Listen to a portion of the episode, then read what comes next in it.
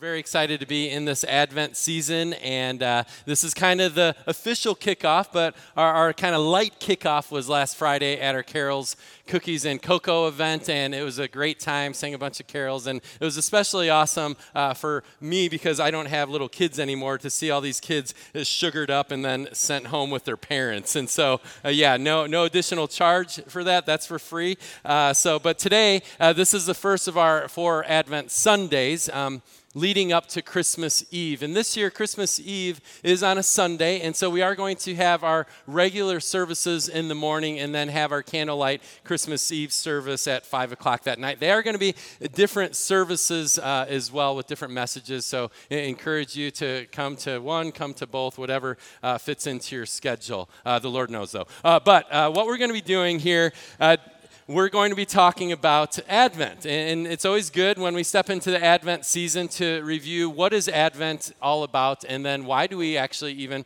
call it Advent? Well, this is this four week run up to Christmas. And so the goal and purpose of this is to take some time. Uh, to, to focus and direct our thoughts, be mindful of, and celebrate the coming, the arrival of our Lord and Sa- Savior Jesus Christ. And that's actually what the word Advent means. It is derived from the word, the Latin word adventus, which is derived from the Greek word parousia. And they both mean the coming, the arrival uh, of Jesus Christ. And so it's not only referred to the incarnation, uh, Christ coming 2,000 years ago, his birth, but we also see this, this word parousia being referred to Christ's second coming as well, that he will return uh, one day. And so, as followers of Christ, we, we sit between these two Advent lights and we are uh, looking expectantly w- with hope towards his second uh, arrival as well, where he will come to save those who are eagerly uh, awaiting him, according to Hebrews 9:28.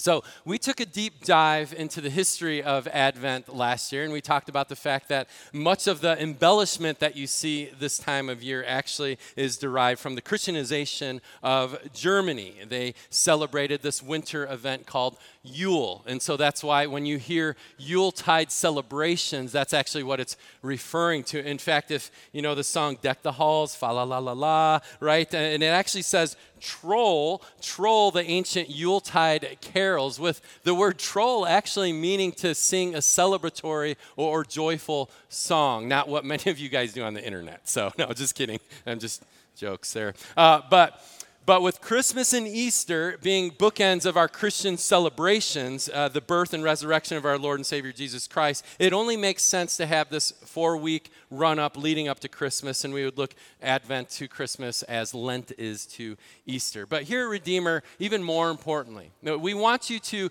just truly embrace the entire Christmas Advent season, but we also want to be very mindful of the Lord doing a work within ourselves. It's so, so important. With all of the Christmas, uh, Christmas traditions that exist, I mean, there's so many of them. Yesterday we went and got our Christmas tree in the rain, uh, but it might be decorating the tree, hanging with friends and family, uh, drinking eggnog, which I just love. But when you think about it, eggs and milk, and I, just don't get why it's so good, but it's glorious. Uh, singing Christmas carols, certain meals that you bring out over the holidays, Christmas lights, uh, Christmas parties that feeling of nostalgia that just allows you to think back of former Christmases. And then we can't forget about Christmas movies either. So I think our favorite line from any Christmas movie, my personal favorite, is He's an angry elf. Uh, but whatever they may be, we hope that these four weeks here uh, of Advent here at Redeemer, it's not only. Um, just the traditions that you have as a family or the things that you step into, but also that you would allow the church hear what's happening at Redeemer to be part of your, your tradition as well. But, but moreover, this is a precious time of year. This is a time where we remember, where we reflect, and we rejoice in the coming and the arrival uh, of Jesus Christ. And, and if we don't put intentional placards or, or time stamps on here to focus on Him, well, the reality of it is, with the busyness of the season, it's just going to come and go without the Lord doing a work within us. So may it be a both and situation when it comes to Advent. May we participate in the timeless traditions that we do as a family, but may we also lean into our faith in drawing closer and closer uh, to Him. And so, if you've been here at Redeemer, we just, uh, in the fall, we finished up a 20 week sermon series uh, going through the powerful, mighty book of Joshua. And then we just finished up um, a five week sermon series on marriage, and all the si- single people said amen. And so, uh, but now we're going to be in this four week Advent uh, sermon series, and we're calling this Good News, Great Joy, Great King. And with there being so much to talk about as far as the four Advent themes of peace, joy, and love. Um, you could go to a lot of different places, but I'm very thankful for a passage of scripture that was read uh, by the Kaisers uh, today, uh, that all four of those themes are found in our passage of scripture that we're going to be preaching through over the next uh, four weeks. And, and so we're going to be camping out on those five verses. And so now the traditional order for Advent is uh, hope, peace, joy, love. And, uh, but as we see from our verse today, um, for the sake of exegetical continuity, we're going to start this week with peace. And before any of you cry sacrilege or what have you, uh, just bear with me as we see uh, this. Um, theme of peace. And many churches actually add different themes in there, change up the order, so it, will be okay, I promise. But, but if you are about just kind of camping out in a verse and just kind of squeezing all the juice out of that verse, today is your day because we're going to be um, just preaching through one verse. Now, that doesn't necessarily mean a shorter service, so if you're getting your hopes up there, but we are going to be in one verse, Romans 5 1, the first verse of the reading that you heard earlier. And it states this Therefore, Therefore, since we have been justified by faith, we have peace with God through our Lord Jesus Christ. And, and so, uh, peace is our Advent theme uh, today. And uh, you could see the obvious from our passage, and it's this Peace with God, which is our first point, peace with God is a result of being justified. Peace with God is a result of being justified. In fact, all of the Advent themes of hope, peace, joy, and love are the result of being justified. The entire passage of Scripture that we're going to be hanging out in today is a result of being justified. And so it's not a word that we just want to gloss or, or skim over. It's a very important word uh, that we spend a little bit of time observing because it should indeed cause us to pause. Cause us to pause because of the great weight, uh, the great magnitude Uh, the profound implications that this word justified has on our faith. It, it, demands that we stop and, and deliberate and contemplate and consider what this word justified means because it is indeed foundational to our very life in Christ. In fact, it serves as a gate in which these four Advent themes have to pass through hope, peace, joy, and love. And also, how this passage of Scripture, these five verses, they all pass through this one word justified.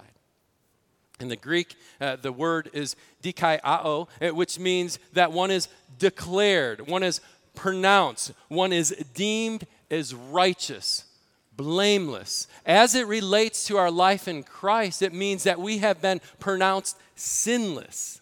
And this is how this is how sinful man this is how sinful man has been made right. How, how sinful man has been reconciled with holy God. it, it is a declarative statement. It, it means that we are forgiven. We are acquitted of all charges. it is a, a legal term by which we no longer carry the weight. We no longer carry the consequence. We no longer carry the liability of this one problem that mankind can't get around. That, that we are completely incapable of remediating on our own. And that's our sin. Our, our sin issue in which we were born into. It is our nature. And so, as a result of this original sin committed in the Garden of Eden, Romans 5 12, 12 therefore, just as sin came into the world through one man, and death through sin, and so death spread to all men, all men, because all sinned. And so, ourselves, all of us, to some degree or another, we stand in this self preserving preference when it comes to the issue of sin. And what do we mean by that? Well, we would probably just prefer if God would just overlook all of our offenses, overlook all of our transgressions against a holy God. Uh, pretend that they didn't exist. So, or, or even more so, just have a blatant refusal, turn a blind eye, uh, maybe have a skewed viewpoint, or others may even just take an angry fist in defiance and, and say, I am not going to come under a God that wants to have authority or accountability over my life. I would much rather live in this world that is completely void of judgment, where, where this is indeed the prevailing theme that we see in culture. There's no need for a Savior. There's no need for a Savior because there's nothing that I need to be saved from. And so we step into this self limiting depravity of our own condition, uh, meaning this we play this comparison game.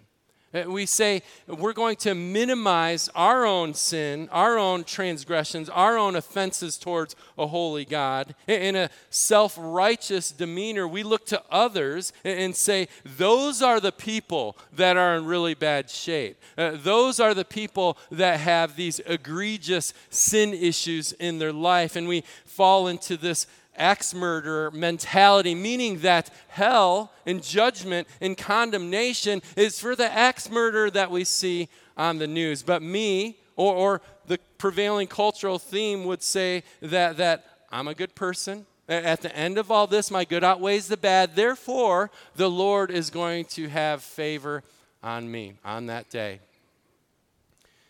And that's just not the case. That is not reality.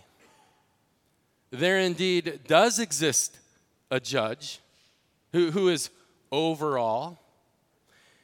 And, and if we were to place these terms in a forensic or, or legal setting, then we would all arrive at the fact that a just judge judges justly. A just judge judges justly. That means if he were to preside over a court, then his responsibility as a righteous and just judge is to acquit the innocent, acquit the innocent, and call a guilty verdict in uh, on the guilty, and then to punish those who he condemns guilty. If God were a just judge, then that would mean that he would indeed punish those that are guilty and acquit those who are innocent.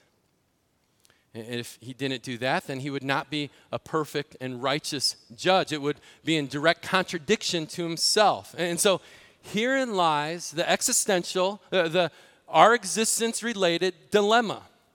We must all come to grips and come face to face with the fact that we have sinned.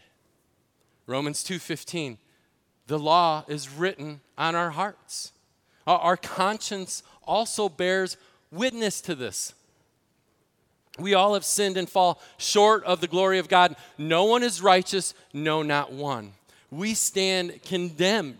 And, and because of this, there is a penalty to be paid. There are legal demands that are to be met. The wages of sin is death, and the guilty verdict is this an eternity in hell, separated from God. Aren't you glad you came to church today? but as we know, the story does not end there. In fact, the story just begins there. But God, but God, what? But God shows his love for us that while we were still sinners, Christ, Christ died for us. Since therefore we have now been justified by his blood, much more shall we be saved by him from the wrath of God. And what takes place now is our advocate, Jesus Christ. He is the propitiation for our sins. With this word propitiation, hilasmos, to appease or to regain favor or goodwill, especially towards a supreme or cosmic being. 1 John 4:10, in this is love. Not that we have loved God, but that he loved us and sent his son to be the propitiation for our sins. Christ stood in our place as a substitutionary atonement and took on the tsunami of wrath for all of mankind. Yeah, sure. Weight of sin of mankind in order to reconcile, to propitiate sinful man reconciled with holy God. And when this happens, there is a transfer of righteousness. Christ's righteousness is placed in us, it is imputed within us, it is credited to us. Christ's righteousness now becomes our righteousness. Christ's death on the cross becomes our death to sin and self. His resurrection becomes our resurrection into newness of life. And when this takes place, we stand before this holy judge, declared righteous, declared blameless, declared sinless. We have been set free. We have been justified. And placing these legal and theological terms aside, what does it mean that we are justified by faith? It, it means that we are placing our faith, it means that we're placing our trust in, in Jesus Christ, the perfect sacrificial Lamb of God, in the one who loved me and gave himself up for me. I have repented of my sin. Uh, I am a fallen creature in need of grace, and I hold fast to Christ's righteousness. I am spiritually bankrupt, and there's nothing I could do to take that away instead of holding fast to Christ's righteousness. It is by grace alone, through faith alone, in Christ alone. Romans 10:9 because if you confess with your mouth that Jesus is Lord and believe in your heart that God raised him from the dead, you will be saved you will be saved. And if you're here in this room as a follower of Christ, rejoice. Rejoice in this profound reality that, Lord, you have saved me. Praise you, King Jesus. How can I not live a life that is fully devoted to following after my Savior? And this is why we celebrate Advent. This is why we celebrate the arrival. This is why we celebrate the parousia of our Lord and Savior Jesus Christ. Good news with great joy to our great King. And may this word, justification or justified, never again be a word that we just gloss or skim over. May we always look at this word and revel in the magnificent glory of our salvation. And this passage of Scripture, Romans 5 1 through 5, is such an appropriate place for the Christmas season because it is a gift of God. Eh, we see being justified in Christ is a gift from God, and as a result of this gift, we now receive another gift the gift of peace. Therefore, since we have been justified by faith, we have peace with God through our Lord Jesus Christ. There no longer exists this enmity with God. There now exists reconciliation. There now exists peace with God through the Prince of Peace, our Lord and Savior Jesus Christ. There is peace with God that gives us the peace of God. And that's our second point. Peace with God gives us the peace of God. And here's where we're going to land today. And really lean into this. Take it down a couple of different levels here. Because if peace is something that we all seek, why is it something that remains so elusive for so, so many? In fact, if we were to look at some of the antonyms of peace, the antonyms of peace would be more commonplace in our vocabulary and vernacular than the word peace. What are some of those words? War, anxiety, conflict, restlessness, anxiety, again, duress, stress. Uh, these are the words that oftentimes mark our life than this word peace. Uh, so the first question is this in light of what we just reviewed, have you made peace with God? Because without peace with God, the whole definition of peace is one that is completely different. And so if you have not made peace with God, we would love to have that conversation with you. If you have not made peace with God, you will never truly experience the true godly peace that is given by the Prince of Peace, Jesus Christ. What does he tell us in John 14, 27? Peace I leave with you. My peace I give to you, not as the world gives to you, do I give to you. Let not your hearts be troubled, neither let them be afraid. Not as the world gives. True peace can only be found in Jesus Christ. Uh, apart from Him, all that we will experience is circumstantial and worldly peace that is really centered around this. Things are going well with me. I'm going to, the variables are going in my favor, and, things are going to be okay. And therefore, I will receive this circumstantial peace. It's based on when things are going for me or things are not going for me. And this is why the prosperity gospel is so damning. We are not guaranteed a life of health, uh, wealth. We're not guaranteed a life of prosperity or, or a life that is completely void of crushing hardships. And sadly, this is why you see when the tough times come, for so many, they just fall like a house of cards. Why? Because they or we at times are placing our peace in worldly things and we're not placing our peace in the Prince of Peace, Jesus Christ. The worldly peace is, it tra- is transient, it, it, could just disappear as quickly as it came, uh, just like a, a shifting shadow or a light switch. And we have to just stand in this place to say if we, as followers of Christ, are supposed to be the recipients of peace, why is it so elusive? And that's what we need to talk about. Like, let's get real and transparent here. Because here's the reality in a room like this, if I were to just by a show of hands, how many of us in here, our lives are actually void of peace? It, it would be sobering. And so we say, like, what's up? I mean, there would be many of us that say, I've made peace with God. But, Jon, I've got to be honest with you. I am not experiencing the peace of God in my life right now. And may we stay in this honest and transparent place. Because here are the realities. There are many in this room that are just utterly exhausted. You're just running on fumes between family conflicts, broken relationships, unforeseen circumstances, having to take care of some individuals that you didn't expect to have to do this.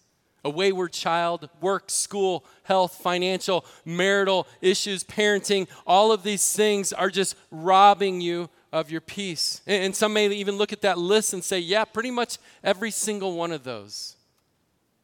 And you might even be here today saying, like, hey, Jon, I love it that you're trying to hype up the Advent season right now. That's great, but to be perfectly honest with you, all this season does for me is remind me of the lack or, loss of something or someone. And it just creates this sense of bitterness, despair, longing for something that I no longer have, loneliness, pain, and even anger. You've got to direct me to something else here. I have to find this peace that you're speaking of because I don't feel it in my life. And there are a couple of ways where this peace is imparted to us. And I think as followers of Christ, at some point in our life, we have all experienced the supernatural peace that surpasses all understanding. Philippians 4, 6, and 7. Do not be anxious about anything, but in everything, with prayer and supplication and thanksgiving, let your requests be made known to God. And the peace of God that surpasses all understanding will guard your hearts and minds in Christ Jesus. And this is point number three the peace of God surpasses all understanding. The peace of God surpasses all understanding. And this is what we're going to do today. We're going to spend a little bit of time in prayer right here in the middle of our service. Are we a church family? Because if we're a church family, well, family has each other's backs. And one of the best ways that we could be a brother or sister in Christ to one another is to invite the Lord into the equation. So that God of all comfort can give you peace, that He can guard our hearts and minds in Christ Jesus. So, right now, if you're at a place where you need to experience the peace of God, I would just ask that you stand up. And I know it's okay. Don't allow the devil to rob you of the peace that God has for you.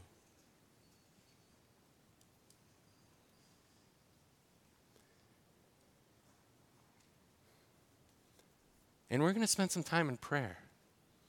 And if you're not standing up, it's still okay. You could still stand up. But if you're not standing up, I want to see you just to go to some of these individuals, put a hand on their shoulder, and say, How can I pray for peace in your life right now? So you could go ahead and do that. And we're going to spend some time in prayer asking them, How can I pray for peace in your life right now? And we're going to spend about five minutes praying.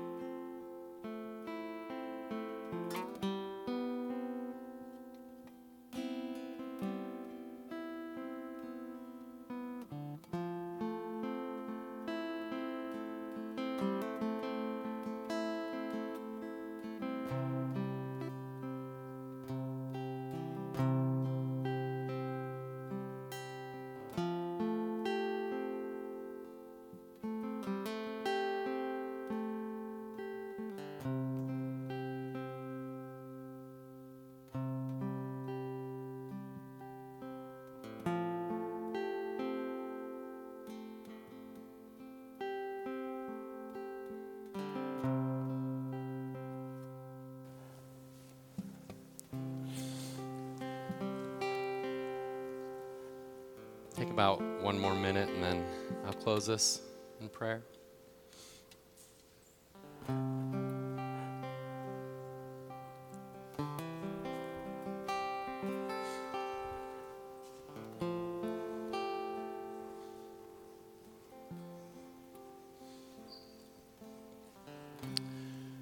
Lord, you tell us in 2 Corinthians that you are the God of all comfort, who comforts us in our affliction so that we may comfort others in any affliction. So, Lord, we pray for the peace of God that surpasses all understanding to supernaturally fall on the hearts, minds, and souls of your people. God, you are fully capable of all of these things. God, but with all of these things, allow us to find our place at a place of surrender, knowing that we have no place else to go. And God, I ask that in this process, that your name would be glorified and magnified. God, you are the intervener with all of these things, Lord. And God, we just give you all the praise and glory for what you're already doing right now as we pray, God.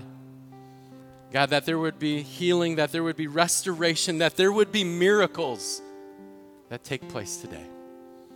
And we ask these things in your name. Amen. You can be seated. Thank you, church.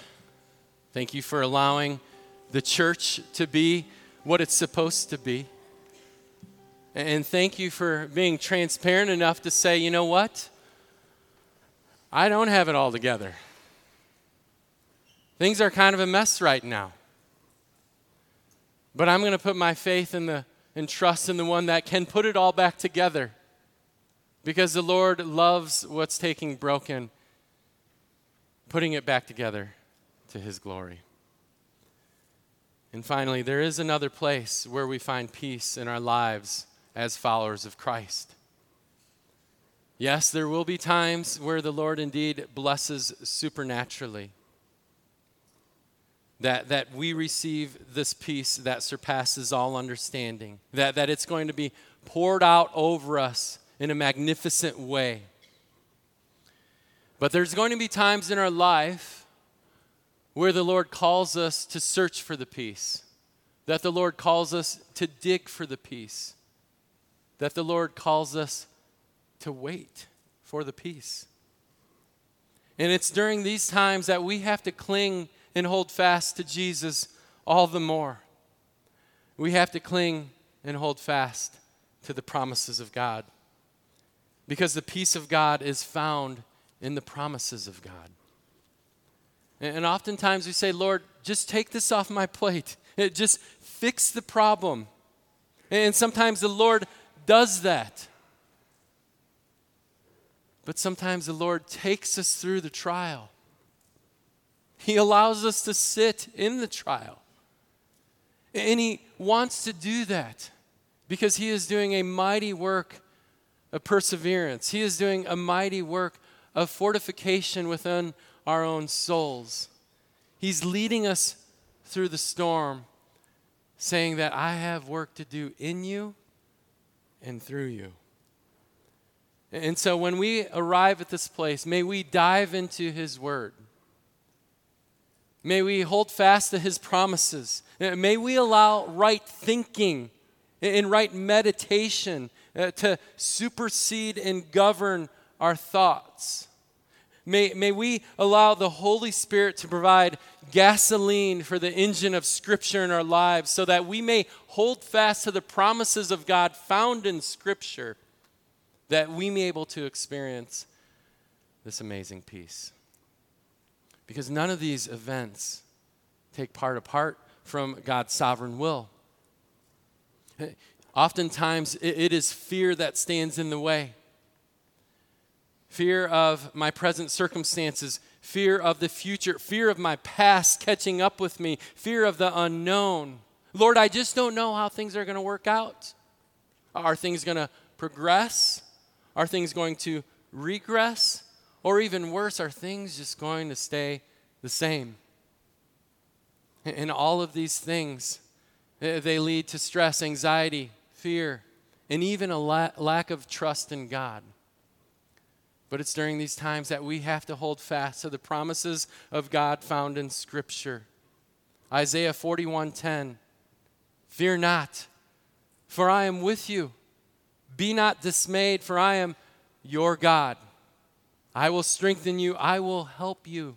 I will uphold you in my righteous hand, my righteous right hand. What does the Apostle Paul tell us in Philippians 4? Can you imagine all of the horrific events that, that the Lord's chosen instrument, the Apostle Paul, went through? And still, he is able to proclaim these words in Philippians 4 when it states, when he states, I know how to be brought low. I know how to abound. In any and every circumstance, I have learned the secret of abundance, of abundance and need and plenty and hunger.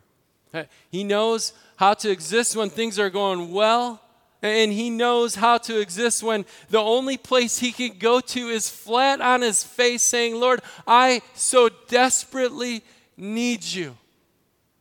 And he says, amidst that, the secret is this I can do all things through him, through Christ, who gives me strength.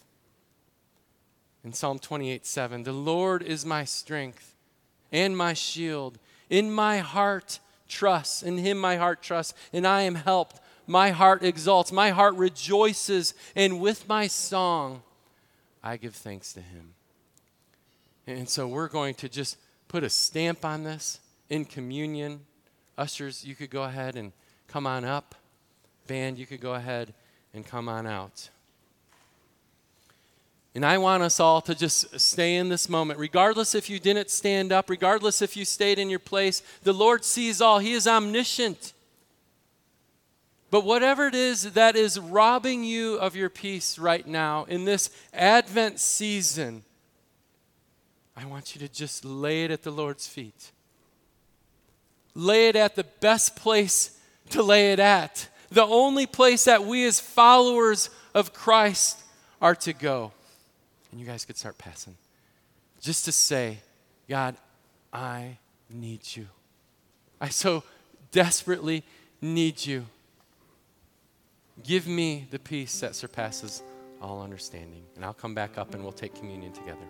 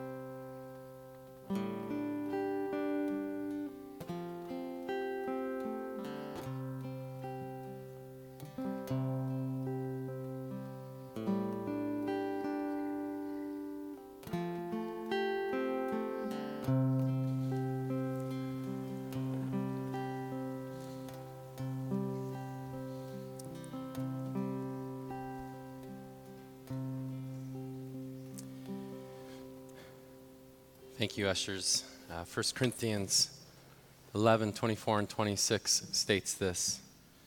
And when he had given thanks, he took the bread and broke it and said, This is my body, which is for you. Do this in remembrance of me. Let's partake.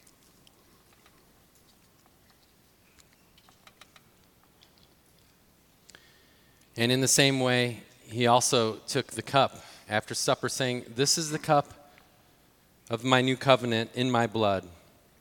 Do this as often as you drink it in remembrance of me. For as often as you eat of this bread and drink the cup, you proclaim the Lord's death until he comes.